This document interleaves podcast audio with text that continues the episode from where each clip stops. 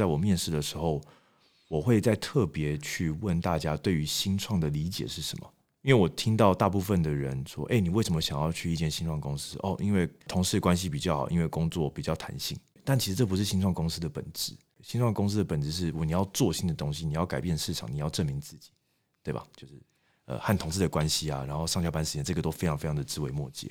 所以我会在这轮的时候跟大家讨论，到底什么是新创公司？新创公司它是有一个脉络的，因为它有一个目标在那边。那你能不能够？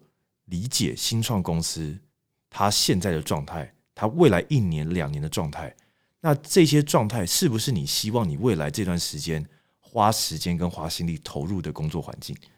对，如果是的话，欢迎你进来。你的人生会从事什么工作？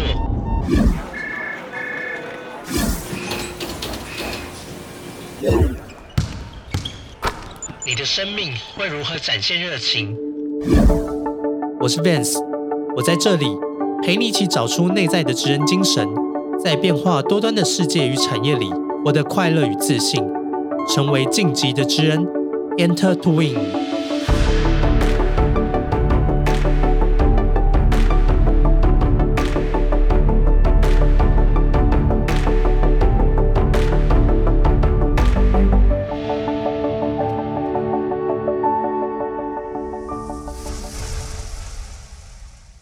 欢迎回到晋级的职人，我是维盛教育的顾问 Vance，陪你找到属于你的职人精神。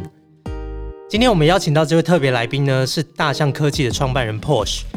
Porsche 毕业于台大生传系，那毕业之后呢，他加入了一个新创团队。那在一年后，与他的创业伙伴一起成立了大象科技。那他们提供解决方案呢，是主要可以让企业透过通讯软体建立顾客的资料库，然后进一步的。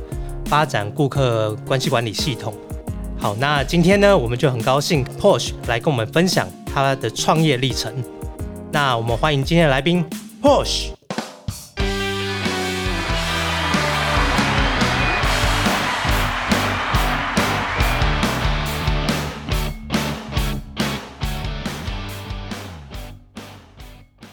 嗨，各位听众，大家好，我叫 Porsche，保时捷那个 Porsche。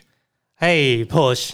今天很荣幸可以请你来上我们的节目来做一个专访，很高兴能够来。哎，你的英文名字 Porsche，保时捷的 Porsche 嘛，对不对？对，保时捷的 Porsche，这应该是你自己取的名字吧？我自己取的，因为我中文名字叫博轩，那我就想说，很多人在取英文名字的时候会有一些策略，取 A 开头的，它就能够排在前面。对，会取一些很特别的名字。那我就刚好叫博轩嘛，我就觉得哎，Porsche 好像音蛮像的，然后也是一个我很喜欢的品。马上就是有一个深刻的记忆点。对，Porsche 现在成立大象科技已经多久的时间了？我们刚满三年，刚满三年，正式满三年。哇，三年是一个不错的里程碑耶。对啊，其实没想到，就是这三年时间。咻一下就过去了，然后回首这三年，其实我们在每一个阶段都面对到蛮多不同的挑战，然后也都一个一个克服这样子。那认真的问你一个问题，你要诚实的回答。哎，请说，请说。如果再让你选择一次的话，你会不会也选择要创业这条路？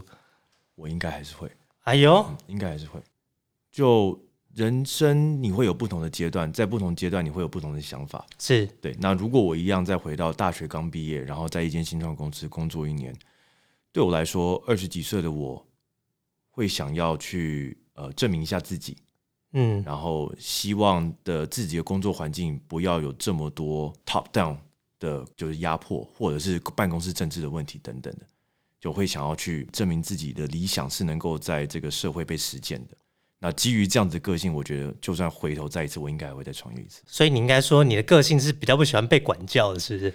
对，对，这跟家庭环境有关系吗？可能有吧，但但因为我从小到大就比较自我一点，就是我想做什么，我就会认真去做。人家跟我说不行，反正我还是会做。做到如果我证明他可以，那 OK，那就 OK 嘛，大家就没话说了。没话说。那如果不行，那我也知道说，哎，不行，这条路是不同的，那我得换个方式。OK，对。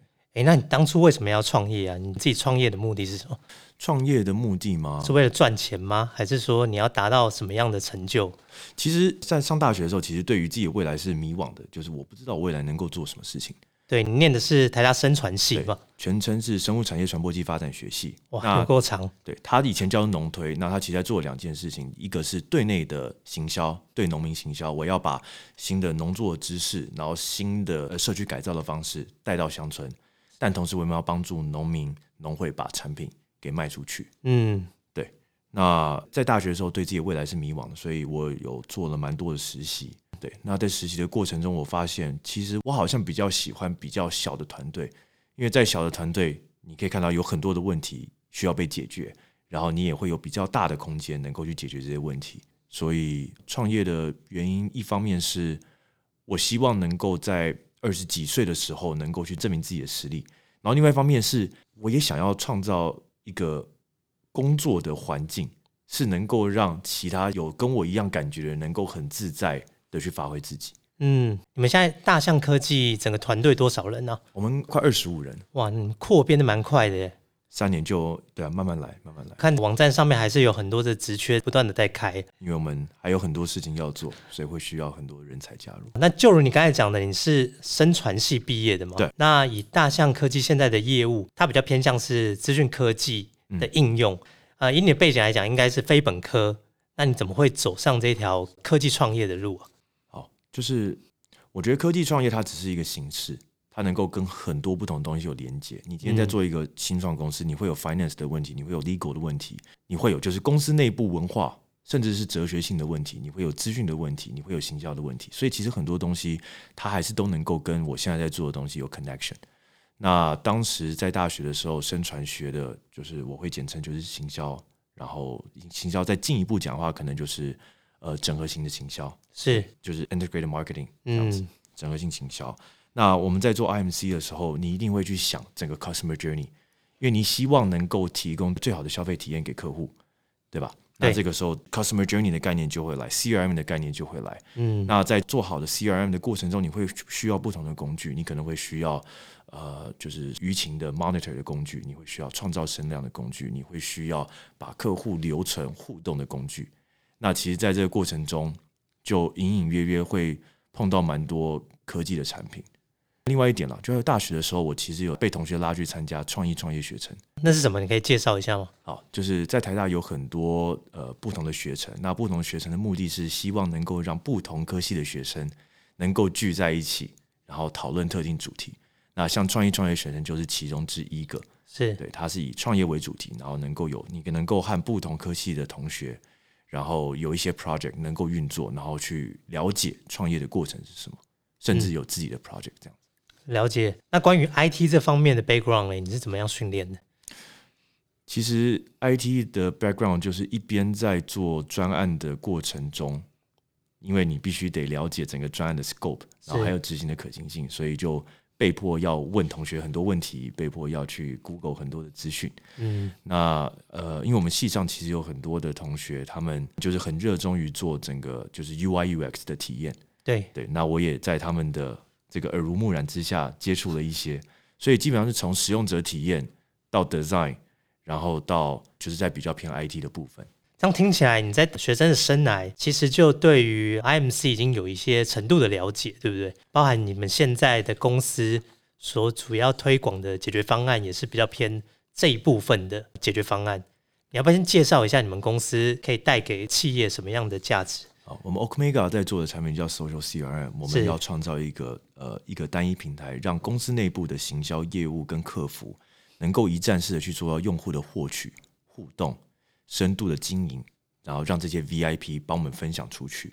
所以我们的开发的每一个 feature 都是为了要满足整条 customer journey map 嗯而，去设计的。比如说，我今天要获取客户，我会需要特定的几个功能；我今天要和客户 engage，我可能需要呃精准的分众发文，我需要个性化的聊天集权，我需要行销模组，让行销人能够拖拉点选，马上就能够上一个 campaign。对，对，这大概是我们在做的了解。你什么时候有这些创业的想法啊？创业的想法。其实大概就是大学的实习吧，十几个实习的经验，让我感觉到，嗯，我想要就尝试自己做做看，这样。对，那你怎么样去选择到最后你想往这一条呃 social CRM 的这个领域发展？老实说，就是我们是摸石子过河。其实我们一开始根本不知道自己会变成什么样子。对，那我们就看到问题，然后试着去解决问题，然后去和客户聊聊他们为什么要用我们的服务，他们在我们的服务里面看到什么价值。嗯，那换个角度来看，其实我们是从客户的眼睛去认识我们自己。哦，对，其实蛮有趣的。就是一开始我也没有想到说，哎，原来 social CRM 和我原本在生传系学的东西是有点 connection 的。嗯，但是现在再回头看，对它其实是是有一个连接在的。了解。如果你刚才讲说，哎，你其实不太清楚说，哎，social CRM 是你们本来想要走的路，你是从客户这边回馈的嘛？对那一开始起步的时候是最困难的时候，那一开始的时候，你们是以什么样的方式去 approach 客户，然后去呃说服客户？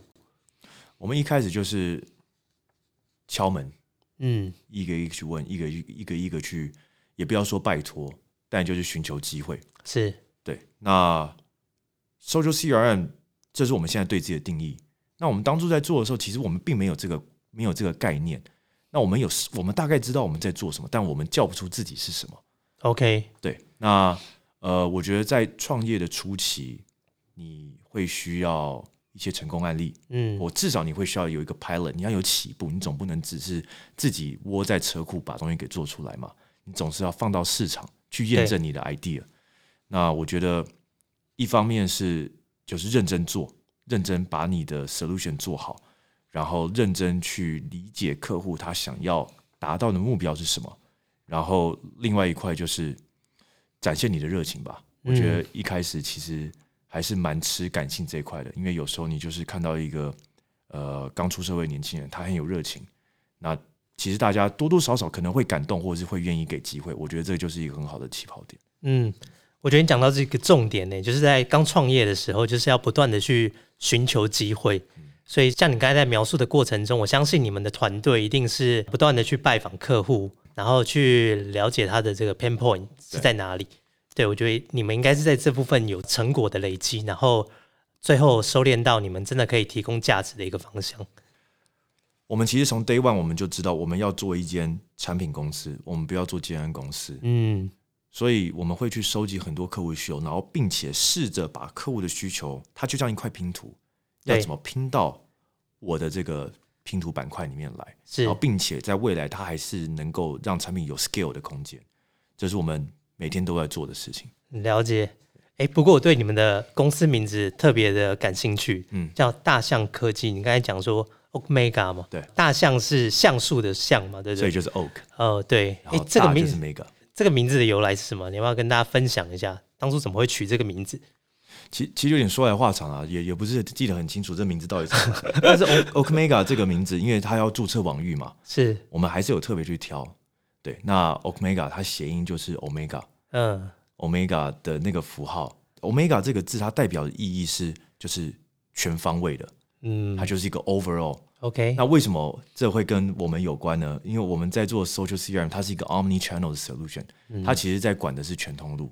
那我们希望品牌它能够从各个角度，比比如说它能够从它的 marketing，从它的 sales，从它的 service，它能够从线上网站，从线上 line，他能够从线下的活动，甚至从他的 VIP 各个角度都能够去和他的呃消费者建立直接互动、及时的关系。嗯，所以还是有一点关联了。了解 Omega 嘛，对，这样解释完就特别有印象了。对，哎，当初你们在创业的时候，是你跟另外一位的创业伙伴嘛，对对我？跟我们 CTO 他叫 Con，哦，哎，你当初怎么样跟他结缘的啊？这个很有趣。其实我跟他是在上一间公司认识的。就是你说做了一年的这个公司我之，前有在一间新创公司做了一年，哦，然后你说服他离职吗？没有，其实是他说服，某些程度是他说服我。是，对，因为他他是一个比我还要再反骨很多的人，嗯，对，然后他很聪明，想东西的速度很快，执行力很强，而且他在技术跟市场端，他都能够，他是包罗万象的一个人。哦，对了解，所以这方面可以跟你有一些互补嘛，对不对？对他去做技术，然后我来做 business 的事情，但是他能够想到 business 的问题点，我也能够大概去想到技术的问题点，所以合作起来其实还蛮有默契的。但因为我跟他在上一间公司认识，那嗯，其实我们认识的时间并没有很长，对啊，这样不到一年的时间呢。对。但是有时候在选创业伙伴的时候，他不太是你有一张 table，然后你可以一个一个去筛，嗯他，有时候很看，真的很看缘分。对，那这个之间的信任感要怎么建立啊？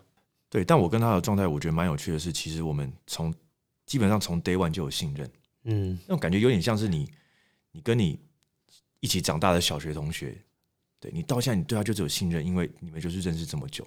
那虽然我跟他认识时间不长，但是我们很快就有这样子一个信任在。然后其实后面我觉得有一点很重要是要持续的开启对话，对，这个也是我从他身上学到的。那你们会常常发生争执吗？关于生意上面，就是就事论事来，以公事来看，我们都就事论事，对对，就事论事，就是呃意见不同的时候一定会有，然后意见不同的时候是非常非常重要的时候，因为往往不会有一个人能够永远做到对的决策。对对，那在这创业路上，你要一个人去扛这个责任很累，所以你要讨论，然后跟他有争执，然后你们一起决定一个结果，然后一起去承担，这样子创业才会走得比较久。我觉得啊 OK，所以你很满意你目前的这个创业伙伴，听起来是这样。感恩感恩，对，对，那我们知道啊，创业其实最难的就是找伙伴嘛，另外一个就是找资金。嗯，哎，你们对你们这个创业资金的来源是什么？你们是自己出资吗？还是有透过什么样的方式来募资？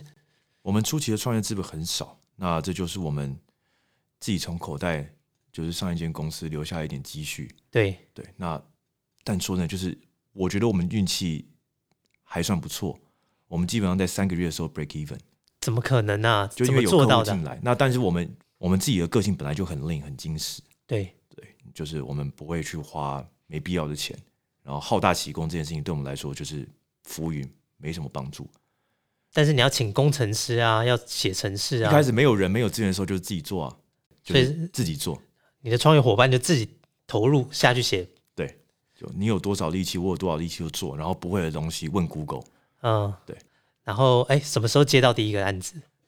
我们大概在两个月的时候在谈，然后第三个月的时候就有金流进来啊。那时候公司也就是就是几个人，对对，所以其实我们那时候的就是营运的成本没有到很高。嗯，那我们就是把握那个机会，然后哦金流转正，那我们就再 hire，然后再做得更好，有客户进来再 hire，变成这样的一个循环。那到后期嘞，到现在已经三年的时间嘛，嗯对。那目前整个公司的营运状况嘞，呃，我们在创业这过去的三年中，我们有加入 Spark Labs。Spark 哦 Labs 台北，它是一个加速器，对对，对非常有名的，那它是从戏谷发起的一个一个加速器，没错。是对，那他也有很多在戏谷的资源。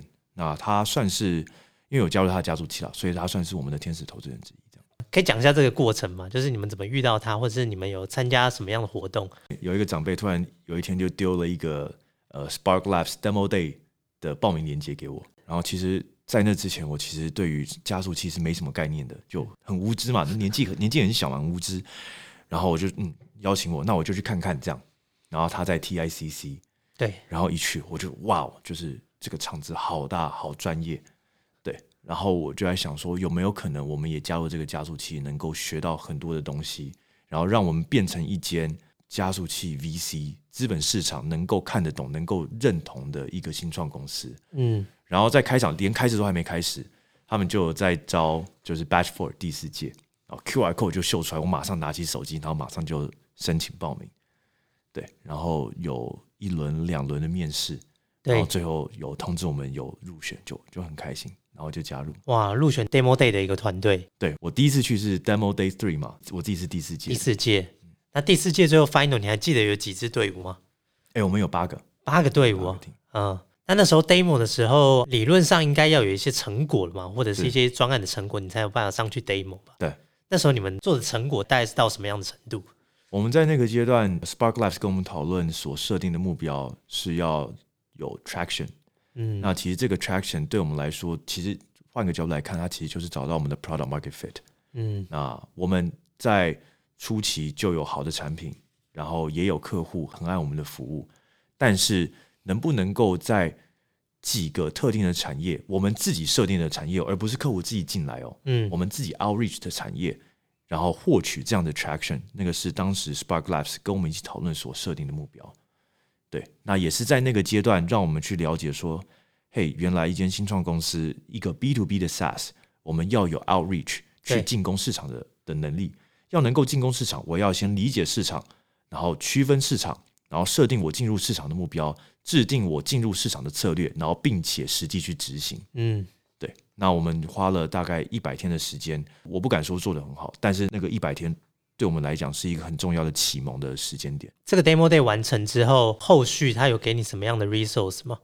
在就来参加 demo day 的人是谁嘛？那一方面是呃有很多我们自己的亲朋好友，嗯，那其实家人们根本不知道我们自己在创业在创什么，对对，所以呃这个 demo day 一方面是让我们还有就我还有让同事们还有让大家的家人就是看到我们一个小小的成果发表。那另外一方面，其实 demo day 很重要，是有很多的 VC 或天使投资人在现场。嗯，那这个也是我们过去完全没有触碰过的领域，然后也没有这样人脉资源，也没有这样的经验，所以借由有 demo day 能够让 Okmega 大象科技被更多人看见，然后让大家认识我们，开始有了第一次的接触，这样子嗯，蛮好的，我觉得这个是一个蛮好的平台。对很感激，因为我们也是懵懂懵懂，然后进入。对好，那创业至今呢，已经三年的时间嘛。对。那你觉得创业到目前遇到最困难的事情是什么？创业到现在最困难的事情哦，嗯，每一个阶段都会有不同了。那我就讲一下现阶段好了。好，现阶段最困难的是，我觉得现阶段对我们来说最困难的是 scale，是要如何把我们的成功能够持续复制。嗯对，那它困难的原因在于过去团队小，呃，事情要怎么做，我们核心的团队就比较初级的这几个人，就是基本上我们就是关键，做不做成超之于我。嗯，就我 fail 了，那就 fail。那如果我能想办法让它成功，它就很有可能会成功。那但是当我们要 scale 的时候，就我没有三头六臂，我会需要有更多的人来帮助我们。那同时我也要创造一个好的 co-work 的环境跟方式，让大家能够舒服的一起工作。对，那也就是说，当我们在做 scale 的时候，因为尤其我们在做 B to B，对，如果今天是 B to C，那可能是另外一件事情。但我们在做的是 B to B，所以我们呃会很需要去知道不同产业、不同客户他现在遇到什么问题，然后去和客户对开启对话，把这个关系给经营好。嗯，所以对我们来说，困难的点是我要如何把我们对于产业的了解，然后对于客户的了解，然后以及帮客户去 build solution 这样子的能力给复制出去，让我们能够扩张。这可以理解，这跟我以前在 IT 产业也是类似的一个状况。哎、对那可以分享一下你之前的 IT 产业大概可以，我以前第一份工作是在鼎新电脑，我们嗯是嗯算是台湾最大的 ERP 厂商，嗯对。然后以前我待的部门就是在做企业的资讯系统，嗯那我们基本上是客制化的资讯系统。那那时候我一开始进去是研发工程师嗯啦，然后一直到从做这个系统设计到之后 project manager。那嗯主要就是像你刚才讲的，我们就是会代表公司去跟不同产业的客户对谈他现今有什么样一个资讯系统的需求。对，所以那时候蛮有趣的。我们做过长荣航空的案子啊，然后新义房屋、台新、联发科的案子，都是不同产业。然后有时候我们会配一些顾问，就是这个产业的顾问一起进去，才会比较理解。这个这个顾问很重要，因为你要快速的去累积这个产业的 knowledge，对然后同时因为你在对 B 你在对 B 端的客户，今天这个 B 端客户跟你接触的人有很多，他有 IT team 的，他有就是 sales team 的，他有 marketing team 的，嗯，然后他有呃可能主管、老板也在这个整个 decision process 里面，对。对，所以就真的蛮复杂的。所以你刚才讲的话，我觉得你们可能缺的是一种 consultant 式的人才，可以很快的去了解不同 domain know how，然后去分析一下这个系统要怎么部件。没错，没错，我对们很需要这样子的这样子的 talent。好，上半场我们先聊到这边，然后下半场我们再聊一下目前创业的一些新的状态。好啊，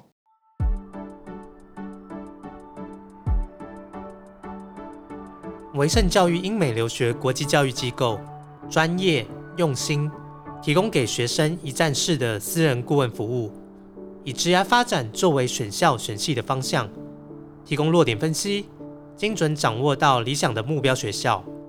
顾问丰富的经验，更能建议如何让你的读书计划与众不同，并由专业的外师进行最终润稿，细心的掌握留学师称，定期的回报申请进度。让你全心冲刺英语考试。维正教育留学顾问希望成为同学们在留学路上最大的后盾。欢迎线上预约免费咨询，开启你的留学旅程。哎，或许啊，是这两年呢、这个疫情非常严重。不过啊，我觉得对于美国来说，其实这疫情对于美国科技业啊，反而是一大利多。哎，我不知道你自己身处在科技产业，疫情对你们的影响是什么？你觉得最大的改变是什么？我分两块讲好了，嗯，一块是商业面，是，呃，我觉得商业面对我们来说是以我们的角度来看是有帮助的原因，是因为疫情的关系，线下的整个活动还是受到影响。就算你解封之后，大家的习惯也有所改变，因为其实实你看，不管是英国、新加坡各个国家，到最后打了三剂，他们其实都还是要与这个与这个病毒去共存。对对，所以线下的行为一定会改变。那这导致如何在线上去获取客户，然后建立好客户的信任，延长客户的 lifetime value，这件事情就变得相对蛮重要的。嗯，那这也是刚好是 social CRM 它有发挥的地方。对，这是一方面是 business 的部分，那另外一方面就是我们自己内部的部分。我们因为疫情，然后让大家在家工作，那这个 work from home 的形式一直延续到现在，哦，持续多久了？持续就 lockdown 开始，嗯，对，一直到现在。那我们现在就是 work from anywhere。对我们来说，工作是一个你在做的事情，而不是一个你去的地方。对，这样子。那但其实也是蛮幸运的，是我因为我们在做的是呃 B to B 的软体对的服务，所以我们有这样子的机会，能够去尝试这样子的工作形式。嗯，对，那在 business side 对我们来说是一个利多的状态。那我们个人的话，也是重新去追寻一种工作形式的机会，这样。了解。那你觉得 work from home 以后会不会变成一个常态啊？你觉得有没有可能在未来的公司营运下面，有几天是可以让同仁 work from home？我自己呃第一个，我觉得它会是常态，对某些产业来说，它会是常态。那我也觉得这个会是未来的人才他们在选工作的时候一个很重要的条件。对，就是蛮吸引他们的条件，对不对？对，因为人生就这么长嘛，嗯人生就这么长。如果你能够在工作的同时，然后也有自己的生活方式，找到自己，让自己有累积，然后再回馈到工作，我觉得这个会是好的人才他们应该会想要的一种形式。嗯，那就你自己本身的角色而言，在 work from home 下，你觉得要怎么样去管理这样的团队？这是一个很好的问题。嗯，在公司最初期的时候，然后假设我们公司刚成立三个月，我们有办法这样做吗？基本上没有办法。对，对，那我们现在能够这样做的原因，是因为公司在管理、在在治理上，我们比较有系统性，在公司每一个角色，我们都有明确的目标，有明确的指标跟数字。对，对，那在这样子的架构下，大家可以不用在同一个空间工作，但是都还是能够往相同的目标去前进。对，所以这是我们第一个做的事情，就确保公司我们有很明确的 metric 跟 target。那另外一点是，其实我们也发现，不会有人每一天都想要进办公室，也不会有人每一天都想要待在家。就大家它会变成一个比较像混合式的形式。那进办公室还是有它的必要性，你还是要跟同事有好的关系，因为你跟同事有好的关系，工作上的问题就不会是问题。真的，对，所以我们让大家各个 team 能够决定说，哎，我们他们什么时候想要一起进办公室。嗯，另外一方面就是我们也会就是鼓励大家，我们每一季大家一起出去玩，借由这样子的方法来维系我们自己内部的那个关系，这样。真的蛮好的。听你这样讲，就是跟你一开始分享其实蛮 align 在一起，就是说你想要创造一个大家可以一起工作、一起玩乐的一个工作环境。对，因为你在创业，你其实需要你是需要创意的，你也需要充电，嗯你也需要新的想法，不然你没有办法做新的东西。对，诶，那你刚才谈到说，其实创业到现在，每一个时间都会有一些不同的困难点嘛。嗯那如果你觉得创业再重新来一次的话，嗯你最想要改变的事情是什么？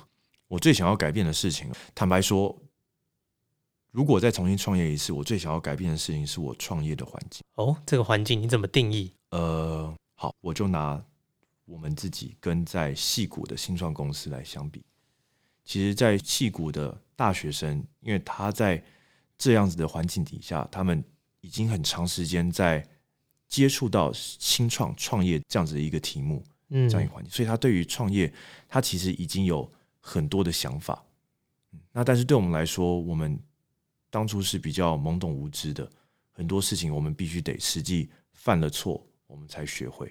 嗯，对所以如果能够再重做一次的话，而且我还是想要做创业，那我可能会想要移到呃，在创业环境相对更成熟的市场，OK，然后在那边做做看。所以我理解是说，对于创业环境更友善，比方说像美国戏谷这样的环境嘛，对不对？对啊，就比如说你就要学英文、啊，你从小在美国长大，你的英文就绝对比对在台湾然后上课来的英文一定来得好，因为你的环境就是那个样子。但是我这边想补充一下，我觉得台湾的整个创业的环境是快速的在进步。嗯，对，因为我们看到很多人其实很热血，然后再投入资源到台湾新创这样子的环境里面来。了解。诶，那如果你身边有朋友要创业，你会提供什么样的建议？好，最近在看一个日本的卡通，哦卡通是不是的卡通，这个还蛮有名的，它叫做《国王排名而》且我有听过，听说很感人，是不是？非常之感人。然后它的主角人设也很特别啦，反正他在前面几集的时候就有去找一个像 mentor 的角色，是，然后让他变强。嗯对，他去冥府，然后他那个 mentor 叫做 Despa，这样 Despa 给他嗯，三个建议。第一个是要要有勇往直前的勇气，然后要有相信别人的勇气，是然后要有相信自己的勇气。三个勇气：勇往直前、相信别人、相信自己。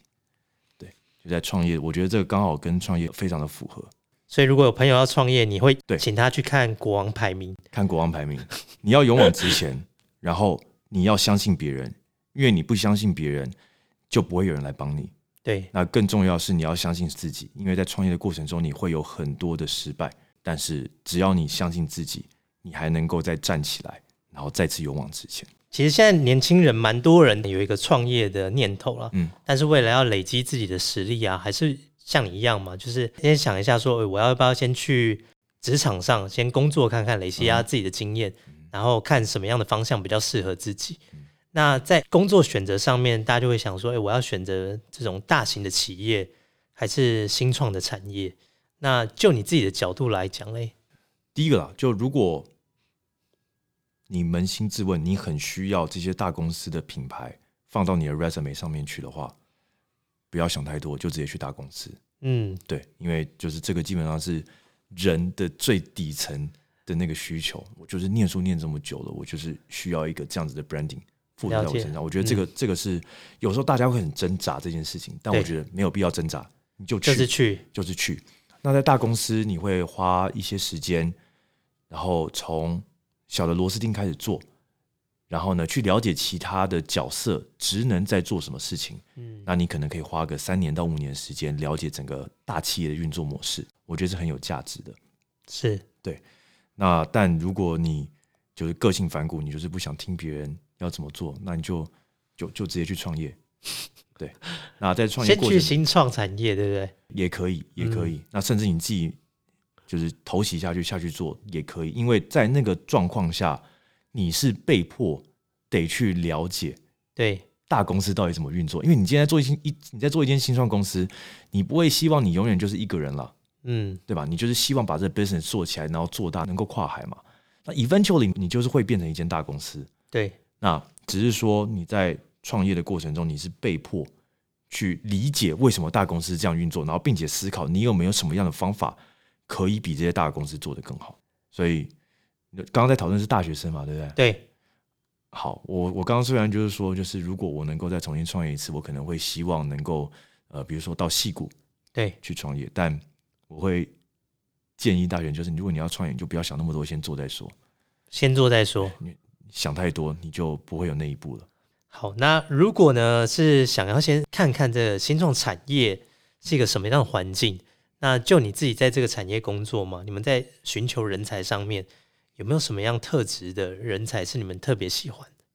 嗯，呃，好，我我稍微简单讲一下，就是对事不对人，对，就这件事情很重要，因为你这样有办法针对问题去讨论，他不会往心里走，嗯，那这样运作速度才会快，然后跟大家合作起来才会顺畅。嗯，然后这这是第一个特质，第二个特质的话是有想要去解决问题的动机。嗯，就你看到问题，你会觉得不舒服，你要想要解决，嗯，就这个是重要的特质。然后第三个就是会会用 Google 很重要，对，因为有太多答案是你 Google，然后它在第一页、第二页就会出现的。搜寻的能力，搜寻的能力，就是要下什么关键字，可以快速的找到这个问题的答案。对，因为其实你在下关键字的时候，代表说你已经在解构那个问题了。对对，所以我觉得这个很重要，因为它真的是我们在吸收知识，然后找资源，然后认知市场，这是很重要的一个这一个管道。没错，因为我觉得这个世界上啊，已经这么多的事情已经发生过。对，你会遇到的问题，一定有人都遇到过，只是说你要用什么样方式，可以马上把那个答案找出来。所以你刚才讲到这三个特质，是你们在 interview 的时候，你会去检视这个 candidate 吗？会啦，这个基本上我都会去看一下，特别注意。然后我们在 hire 的时候，基本上第二轮会是我面试。那在我面试的时候，我会再特别去问大家对于新创的理解是什么。对，因为我听到大部分的人说：“哎、你为什么想要去一间新创公司？”哦，因为同事关系比较好，因为工作比较弹性。嗯，对，但其实这不是新创公司的本质。对，新创公司的本质是，你要做新的东西，你要改变市场，你要证明自己，对吧？就是呃和同事的关系啊，然后上下班时间，这个都非常非常的枝微末节。所以我会在这轮的时候跟大家讨论，到底什么是新创公司？新创公司它是有一个脉络的，因为它有一个目标在那边。那你能不能够理解新创公司它现在的状态，它未来一年、两年的状态？那这些状态是不是你希望你未来这段时间花时间跟花心力投入的工作环境？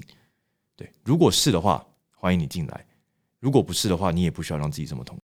对，其实我觉得呢，新创本身呢，再有的优势就是规模还不大，所以其实蛮灵活，反应速度蛮快的。嗯然后要很 straightforward 去跟客户回应，我觉得这个是新创的一个特点，你可以快速的回应市场上的需求，这个就可以战胜很多大公司的一些方案。对，那这也是呃为什么很多改变会从新创公司开始的原因。就我们相对比较没有包袱。对，好，那最后啊，就是请 Posh 来分享一下，大学生他如果真的想要毕业后之后呃有这个创业的念头，嗯那他在这个大学阶段，你觉得应该要做哪些准备？如果现在你是大学生，然后你觉得你自己有创业的热情在，嗯。对那我会建议几个。第一个是多和有创业经验的人聊聊天，对，因为跟他们聊天能够让你看到更广的视野，对，这是第一个。那第二个就是在学校多交朋友，尤其是不同科系的朋友，嗯，因为这个会是对未来未来的资源，对，这对未来很有帮助。那这些同学他能够在你遇到困难的时候，或许他不是亲自来帮你解决问题的人，但他可以给你一些方向。嗯对然后第三个就是充实自己吧，对，就是就像我们在刚开始在创业的时候，就两个人，两个人要做很多事情，就代表说我们必须要是跨职能的这样子的角色。对对，那你在一间新创公司，到最后最重要的其实还是你到底对这间公司来讲，你的 bargain power 会是什么？嗯，就比如说 Facebook，对 Facebook 几个就是初期的这个 co-founder，有些人在这个过程中就不见了啊对，的为的原因是什么？因为他的那个 bargain power 不在了。嗯，那如果你现在在读大学，认为自己未来会创业，那呃，除了刚刚提到的几点，问别人问题啦，然后交朋友，另一方面，另外一方面是把自己的实力给累积起来。嗯，那你刚才有讲到，就是说，哎，就是多认识这些创业的人嗯，多跟他们聊聊。你当初有这样吗？你有去找一些创业的人来去跟他们多多交流吗？然后有用什么管道吗没有，我那个时候就是没有，我那个时候唯一的管道基本上就是台大的那个创意创业学程。？OK，那他有确实有邀请了很多的，就是有创业的学长姐回来分享，嗯，对，但那也是我我觉得这我自己蛮可惜的地方啦，我比较被动的在接受这些经验，而没有真的去主动的去询问人家，对我觉得这是那时候我比较可惜一点，所以就建议大家，嗯，可以主动一点去问，对，然后也可以多参加一些创业竞赛、商业竞赛，我觉得都是对创业蛮有帮助的。我那个确实是，好，那今天呢，非常谢谢 Porsche 来我们节目，然后接受我们的专访，然后也分享他创业的历程，呃，创业遇到的许多困难，那也给想要创业的朋友一些呃蛮实用的建议。那也祝福 Posh 的公司还有团队可以越来越顺利。感谢 Vance，好，那我们今天的节目就到这边，我们下次见，拜拜谢谢大家，拜拜。